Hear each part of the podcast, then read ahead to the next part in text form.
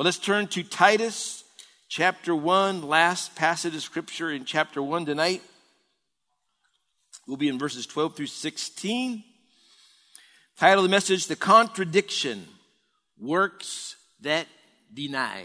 And I don't know if you remember last year during the basketball season playoffs, I kind of went off on Kevin Durant. I remember I called him out here from the pulpit because if you remember in the playoffs, he got hurt, whatever, and then he goes on like this tweet, whatever, rant, laced with profanity and talking about the fact that he was ready to shoot some tequila and everything. And I was taken aback because a guy here who professes Jesus Christ as Lord and Savior to the world, and yet on the other hand makes a statement and does this, everything. And of course, I'm not trying to beat up on him, but I am trying to call him out again because those are works that deny. And if you remember back in 2006, the name Pastor Ted Haggard. Anybody remember that story? President of the National Association of Evangelicals, representing 40,000 churches. Pastor of a mega church in Colorado, 14,000 members, I think, at the time. He's on a radio broadcast, and he's speaking against homosexuality. And lo and behold, there just happens to be somebody listening to that some way, somehow. We know how. And it happened to be the homosexual lover of the last 3 years of Ted Haggard, who heard the hypocrisy on the radio and literally pulled his covers and said, oh really? You're going to talk like that? I'm the guy you've been having sex with for the last 3 years and buying drugs from. He was not only, bisexual because he was married at the same time, but he was also doing methamphetamines. Works that deny. And I think ultimately, when we look at the Bible, the ultimate works that deny were the works of Judas.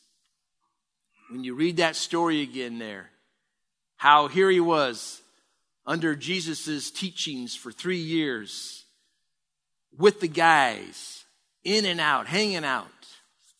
And the funny thing is, I don't think that Judas I don't think he didn't like Jesus for some reason, but I think his love for money superseded anything that made any logical sense. And you read in the Gospels how he, of course, worked things out with the Pharisees and was going to betray Jesus. And he goes into the garden and he walks up to Jesus, the ultimate slap in the face. But he says, Rabbi, Rabbi. And then he gives him a kiss. And, of course, Jesus knew. Judas, you betray the Son of God, Son of Man with a kiss? Ultimate works that deny, the Judas kiss. And I bring all that up because we look at this passage of Scripture, and basically, really, this was what this passage talks about. Verse 16, of course, they profess to know God, but in works they deny Him. And sad to say that in our works, oftentimes, we deny Jesus. We give Him that Judas kiss.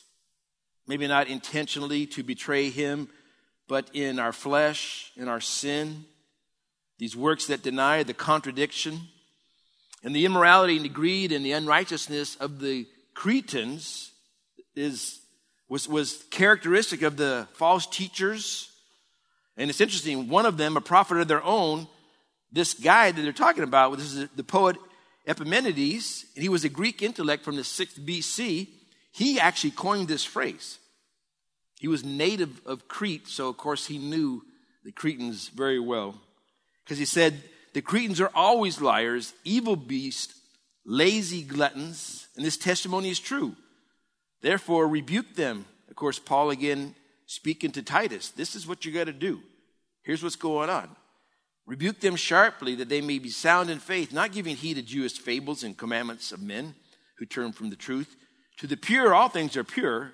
But to those who are defiled and unbelieving, nothing is pure, but even their mind and conscience are defiled. They profess to know God, but in works they deny him, being abominable, disobedient, and disqualified for every good work. And, of course, their reputation and their behavior was going to be a great challenge for Titus to overcome. Paul knew that. It was like Paul telling the Thessalonians to abstain from sexual immorality when really the Thessalonians were raised under the teaching, under the false teaching, of course, that practicing sexual immorality was okay. It was totally right on. Even the Gnostic teachers of the day spoke of the fact that the body and the spirit were separate, so you could do whatever you want with your bod. It didn't have any effect on you.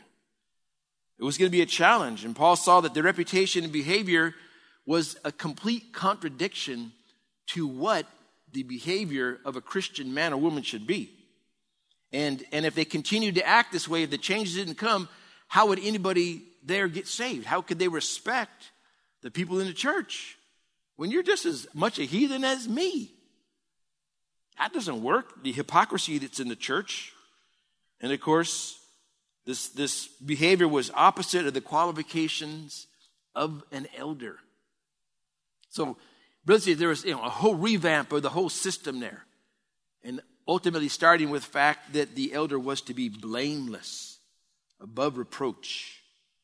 And, of course, the challenge for us up front here, I mean, what in our lives, our actions, or our beliefs is contrary or a contradiction to the Lord Jesus? You know, I love God's word. I mean, there's so much good. Jesus loves me in it, but there's also so much correction. Why? Because our hearts are deceitful and wicked. Our flesh is prone to wander. It wants to get off track. And unless I'm reading God's word and it's correcting me and I'm receiving from God, I'm going to find myself in a Ted Haggard situation or a Kevin Durant situation. God forbid. But are there things in our lives that simply contradict what it means to be a Christian? Do people, our wives, our kids, our coworkers, our family members, do they hear one thing coming out of our mouths, but do they see something else? Is it the do as I say, not as I do mentality? And our words and actions and behaviors are the opposite of what we would call Christian behavior. Is there a Judas kiss, in a sense, going on in our lives? And it ultimately amounts to our works. Verse 16 again, they profess to know God. Isn't that like just piercing? But in works, they deny him. Man, smoking. But in works, these works, actions, behavior, words, deeds, how they live their lives. And, of course, the problem with the Cretans and the elders and the false teachers that even though they professed faith in Jesus, there wasn't no change. It didn't line up. Their actions, their behavior, their life didn't line up with, oh, yeah, I'm a Christian. I follow Jesus. And we see that a lot when people come to faith oftentimes. And you can truly tell when someone has come to faith because there is a change. When I came to Christ, man, there was a U-turn. I mean, people saw it. People commented on it. People thought I was crazy. People tried to get me to go back to the old way. When you came to Christ, there was a U-turn. You made a change. And there was evidence, you guys. Evidence. See, listen to this. Our new works were not contrary, but our new works were complementary. They weren't contrary to Jesus. They were complementary to Jesus. And you ask yourself, where's the evidence in my life? And you've heard it before, in a court of law, could it be proven that you are a Christian? Is there enough proof? Is there enough evidence? Would people testify? Could they testify? Or could it be, man, yeah, Kevin Durant talks all big game, but man, you should hear that guy in the locker room. You should see him when we're out at the bar. You should see him when we're at the girly clubs. Man, is there enough evidence, you guys? A little bit of application up front. Number one, though, the characteristics. The characteristics, verse 12. One of them, a prophet of their own, said, Cretans are always liars, evil beasts, lazy gluttons. Man, they were liars. And the Cretans were known as liars. To Cretanize was the same as saying to lie. Oh, you just Cretanized. You just Cretanized. Oh, you're a Cretanizer. And one of the most famous lies I read was the claim that the god Zeus was actually buried there out on the island. And yet the problem with that was that Zeus was supposed to be immortal, right? Big lie. Oh, yeah. Zeus is buried out here on the island. They were liars. They were evil beasts. The idea is that they would behave like wild animals, brutish and cruel, one living only to satisfy the base things of the flesh, two living solely on the level of the sensual appetites, and three, the flesh was their master, and they did whatever was needed to satisfy this thing called the flesh. And in that process, this caused them to be malicious and brutal. Horrible. They were lazy gluttons. It was said of the Cretans, they hated to work, they loved to eat. They were self-indulgent, greedy, lustful, even to the point where they said they were probably overfed and overweight. And it just, you think of the Pirates of the Caribbean. You know, that whole, when they're out on Tortuga. Remember that scene? They're on Tortuga, and it's just a raucous, huge party going on, and flesh all over the place, and that drink's flowing, and fighting, and just, oh. Paul says this testimony is still true. The characteristics. Number two, the confrontation, though, for Titus. Verse 13 and 14. This testimony is true. Therefore, Mr. T, Titus, rebuked them sharply that they may be sound in faith, not giving heed to Jewish fables and commandments of men who turn from the truth. Man, what a challenge. So Paul instructs them, hey, reprove them. Rebuke means to cut as with a knife. Titus wasn't to beat around the bush. He wasn't to sugarcoat. He was to be direct with no mincing of words. He was to confront really in the same manner that we read how Paul confronted Peter in the book of Galatians when he really basically talks about what he did. Remember what that phrase he said? I withstood him to the face. In modern day vernacular, I was all up in his grill. Just right up in his feet, right there. Now, it wasn't in such a way that it was like, you know what, you come one step closer, like, you know, the baseball coach and the umpire, and they're just nose to nose, and they're going to fight. They're going to fist fight. It's not that. But he was to be a John Wayne, or for you younger guys, a Liam Neeson, maybe even younger guys, a Jason Bourne, to these guys instead of a Don Knotts. So, reprove them. Poor Don Knotts, man. I bet he was probably a pretty tough little guy, huh? And you think about it, but he acted well. He played the part. He convinced me that he was, you know, the Ghost and Mr. Chicken, still the best. Still the best. All you young guys are going, what are you talking about, man? Ghost and Mr. Chicken. If you don't remember that movie, my goodness. So reprove them too, to instruct them. They were to be sound in faith and doctrine. So the rebuke was not to condemn. Here's the key, guys. It wasn't to condemn, but to seek to correct their doctrinal error and their personal sin. See, the rebuke was to be remedial. It was to fix. It was to fix their heart, to build them up. I read this quote that says, the surgeon of the soul only cuts to achieve a cure. Isn't that good? And in our response to people and in our interaction with them, the heart behind it has to be that I want to help you. I want to help fix you. I want to help cure your false teaching or your false perceptions or your thoughts, whatever. Hey, no. Here's the truth of God's word.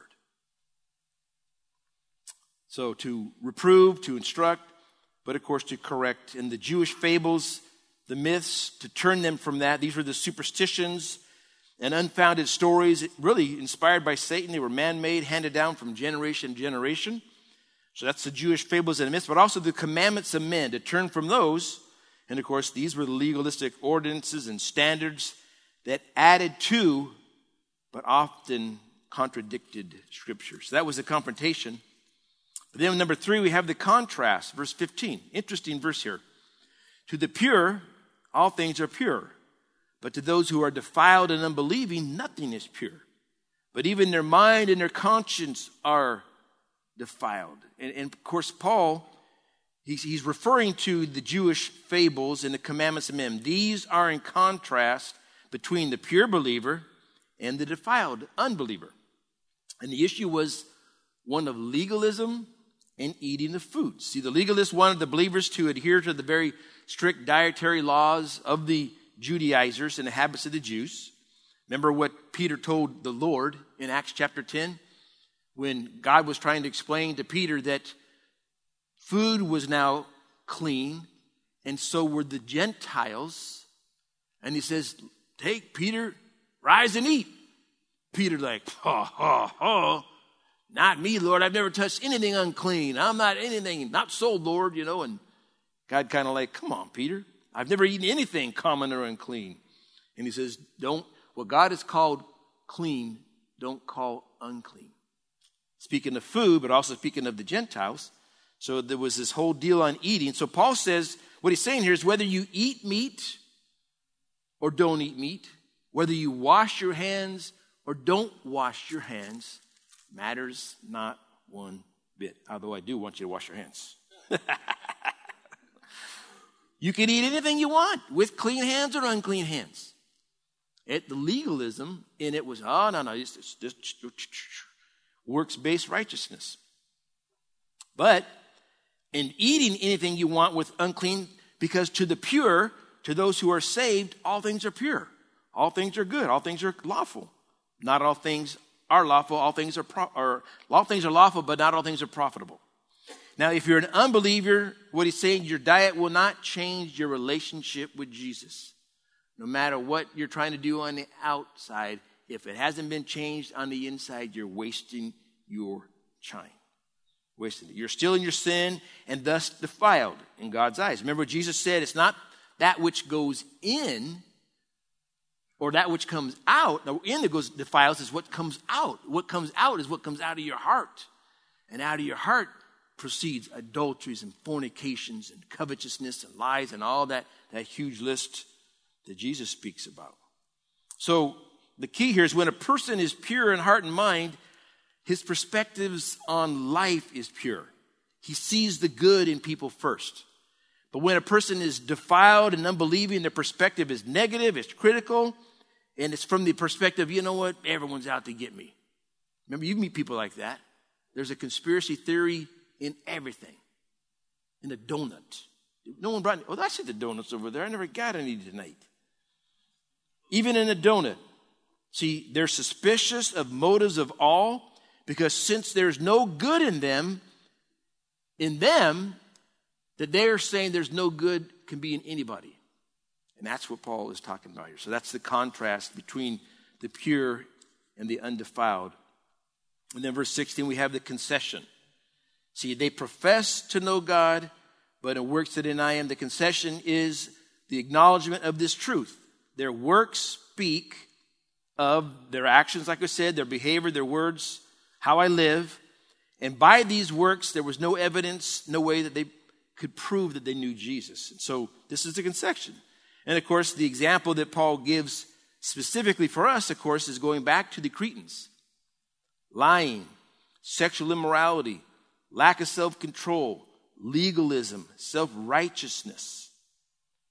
All things that we need to examine with ourselves. And Paul said that those whose works didn't line up with their professed beliefs, number one, they were detestable. Of course, my translation says abominable. Really a word that is used to describe the Antichrist. Pretty heavy. Speaking of which, in Revelation 21 says they will have no place in heaven. They were detestable. They were disobedient. And interesting enough, there's one sure way to know whether you are a believer if you've truly come to know Christ. Simply, those who know the Lord obey him. And those who don't know the Lord don't. Simple as that. Not that we obey God perfectly all the time, But if I disobey God and I don't care, that could be evidence as well. If I disobey God and there's the conviction of the Holy Spirit, that's good evidence. And it's always good. Hey, you know, how do you know for sure you're saved? Well, you know what? I'm doing my best to obey God. And when I don't, it bums me out. Amen? They were detestable. They were disobedient. And they were disqualified, you guys. It means they were worthless and rejected. As Paul said to Timothy, they were disapproved concerning the faith. Now, an application. Works that deny, the contradiction. Going back to, again, what we talked about. What works in your life deny or refute your confession or belie your confession of Jesus Christ? And this is where, of course, we have to look at ourselves. What are the contradictions? Maybe it's like what the Cretans were going through. Maybe there's an issue of lying. Do you have a reputation of being an honest person? Or is there enough stuff going on in your conversation with people you work with, family members, even your own wives? Now, there's a little bit of you're throwing the white lies in there. You're stretching the truth. You're exaggerating the truth. You're kind of bending things a little bit here. How about the sexual immorality issue? And this just speaks of holiness, guys. This is sexual immorality as a whole. You know, we can talk about the pornography issue. We can talk about adultery, obviously. Anything that's going on.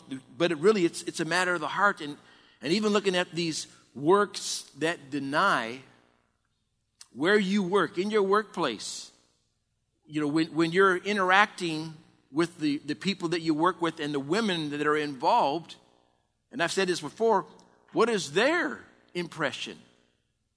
You know, what would they say about you if they were asked, if they were supposed to be honest? Hey, what do you think of so-and-so? I mean, you know, in your conversation, are there works that are denying? Are you talking things with other women that you shouldn't be talking?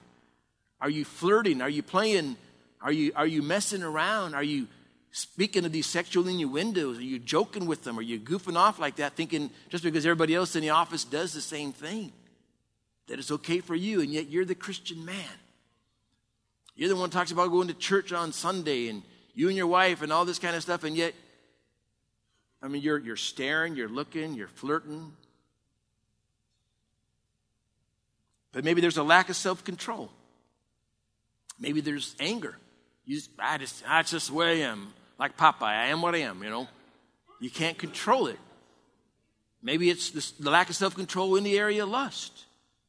And, you know, going back to what he says here, they were lazy gluttons. I'm just going to say it. A lack of self-control in the area of your diet. That's a witness, guys. You know, it's interesting. You know, Ross Rhodes, speaking to him, in my conversations with that man, do you know that in the Billy Graham Evangelical Association, to be a part of that, to be involved in that, to be within that group of men, that if you were overweight, I'm not talking maybe 10 pounds, I'm talking overweight, but if you weren't welcome into that because it spoke of a serious lack of self-control. And you know, we don't talk about it much. I mean, it's a personal issue, of course. But, you know, and there's medical issues and reasons behind it. But there's obviously, you know what? I mean, that in and out's looking way too good. And I don't have the control, the self-control to say, I can't or I shouldn't eat that. So maybe it's lying, there's sexual immorality, there's lack of self-control. But maybe your Christianity is like the false teachers, legalistic Christianity, works-based. Your righteousness and your salvation are based upon what you do or don't do. And then the worst thing about the legalists is how they judge others who don't do it exactly the way they do. And they pick apart you or anybody else that's, oh, well, you know, yeah, you're wearing the wrong kind of clothes. Oh, you know, you can't. You went to that movie? Oh, man, I'm telling you what, you know, what's wrong? You're going to hell. I mean, my goodness. I was just Midway. Come on. Anybody go see Midway? I saw it yesterday. Yeah. Amazing. So heartbreaking. Or maybe yours is religious Christianity. It's the going through the motions, following the commandments or traditions of men. And see, these works that deny, when they see it, it's just, you talk about this, I do this, but then there's nothing that backs it up. Or maybe more up to date, maybe yours is a political Christianity. In context to the politician, they say one thing and they do another. And I was thinking about the oxymoron of a honest politician. Isn't that sad? And yet that could be the same as us. Our religion, our Christianity is the same. And you think about it, you guys probably read the story about Biden being refused communion. I'll tell you what, my hat is off to that priest. That's bold. You know it? And yet he stood his ground. No. Biden's position on abortion and everything else, no way. You ain't getting that holy wafer, even as it is. But I was impressed. Or maybe your Christianity is defined by your political affiliation. Wait a minute. I'm going to step on some shoes and toes here. You know what? I'm Democrat, so this is how we act. Or I'm Republican, and this is how we act. Political Christianity. But even that political Christianity can move into cultural Christianity. And that's huge. Huge. In our church, we got a lot of cultural Christianity going on because we've got a lot of cultures. See, your culture defines your Christianity instead of the Bible. See, here's my culture and my Bible. They're close, but culture comes first. Don't mess with my culture. Don't even say it, Pastor Rob. Don't even mess around with it. But the culture often takes precedence. And then the culture dictates even the political affiliations. It is what it is. This is what I am and who I am, and this is my political affiliation. This is who I am, this is it. So it's legalistic Christianity, religious Christianity, political, cultural, and in these types of Christianity and such, the works can deny the Lord. Works that deny, whatever it might be. But of course, for all of us, as usual, as we look at God's word, a self-examination is in order. Daily, really. Paul told the Corinthians to examine themselves to see if they were in the faith. Examine your own life. Look at your own life. Look at your walk. Are your works complementary or are your works denying, contradictory? David asked the Lord himself to do that. That's an even greater challenge because, see, we can ask people, we can look in the mirror, but if we're not honest with ourselves, with what's going on here and here, because we can look real good right outside, but man, the problem with the Pharisees, Jesus knew their hearts, and he knows our hearts. He knows our thoughts. He doesn't know what I'm thinking. You can't put on the little foil, alien deal and think the Lord isn't going to know what you're thinking. Man. But then to ask the Lord, Lord, you show me. Lord, you speak to me. That's the true self-examination. That's the true sitting before God and saying, Lord, try me, know me, if there be any wicked way, any way in me that is improper, that is wrong. And being open about your pride, about your lust, about your anger, about the sexual immorality, about the things that are improper before the Lord. Be honest with them. Lord, how am I perceived in my office, in the workplace? Do I see something different than what the people see? Because when deception comes, and man, the devil he's crazy good. And that's why we need accountability around us. And we need brothers that you can even be honest to go to them and say, look, man, what do you see? Be honest. Tell me the truth. I need to know. You know, the devil's messing with my head. I'm not. Or you could be so deceived, so blinded, so caught off guard that you don't even know the truth anymore. The truth is, like a Cretan here, you're a filthy lion, sexually immoral beast, so to speak. And everybody knows it but you. Your wife, co-workers. Man. And yet we put on the old Christian hat. Man. So for us guys, we got to take stock, that examination. And we got to be honest, and we got to say, Lord, speak. And then when he speaks, man, we got to repent. We got to make the changes. It doesn't do any good for God to speak to you and you say, thanks, Lord. I'll think about it. You know, you're not always right. You could be wrong this time, you know. Repent, correct. Let God do the surgery in your heart. As Ezekiel said, God was going to put a new heart in the people. But then, guys, start walking the talk. Years ago, I was down in San Diego at Mike McIntosh's church, and I was hanging out with his administrator, a guy named Ed Mitchell. Older guy, had already made all kinds of money, and he was in the ministry just helping out Mike and everything, and he was master administrator and everything. But this guy was the real deal.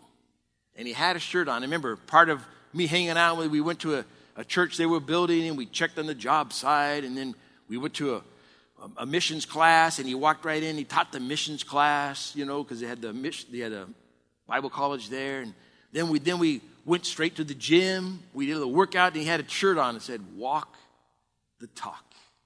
And I was just so impressed with that. Man, this dude's walking the talk. His walk is there, at least from what I saw. But guys, that's what we got to do. See, the world is seeing enough of works that deny. Oh my gosh. And we're all guilty in some form or fashion to some degree or another. Okay? But we need to stop that from happening. See, we need to quit acting like the devil and start acting more like the Lord everywhere we go. Because really, what's at stake is life and death. Because people won't read the Bible, but they're reading you. And it's a tough responsibility, guys. It really is. You have such a heavy load, in a sense. I mean, what if you fell? What if you stumbled? What if you did a Ted Haggard thing? Sort of. Not the weird, you know, but adultery, whatever.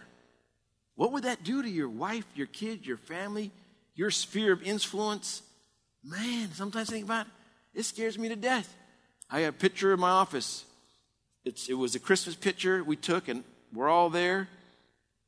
And we'd had this pastor's meeting, and we're talking, and talking about it might have been Bob Coy, whatever, years ago.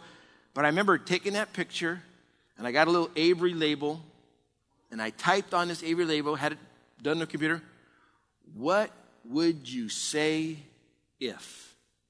And you know the crazy thing is, my wife was in my office. She said, what's that? Well, hon, that is a reminder that if I do something stupid, what am I going to say to you and our kids? She was kind of like, nothing's happening, hon. Don't worry if I'm just saying that. But seriously, though, guys, what would you say if? What would you say? What would you say to your kids? What would you say to your wife? Oh, my gosh, I'd rather die. Literally would rather die. And let that be just, for all of us, man, this wake-up call that says, look at your works, how you're living your life. Again, do they complement Jesus, or are they contradicting Jesus? And I hope in your groups there's some good discussion and maybe some confession, some true honesty. Because you know what? Psalm 84 tells me, my God is ready to forgive. Right now, he's ready to forgive. Great God we serve. So patient, so merciful, so kind. and he knows what's going on in your lives. And this could be the warning. This could be the wake-up call. This could be the little tap on the shoulder of the Holy Spirit that says, you got about 5 seconds before a bolt of lightning comes through the ceiling. You and God, me and God. Self-examination, Lord, examine me. Amen. Father, thank you for your word. Thank you for this book. Thank you for the challenge. And yet, Lord, again, thank you so much for your love for us. Because even as we read that quote, the surgeon of the soul only cuts that he may bring a cure. So bless them, Lord, I pray tonight in their groups. Help us all, Lord, to continue walking strong in you, fighting the good fight of faith, as Paul said to Timothy, Lord. So bless you, pray in Jesus' name. Amen.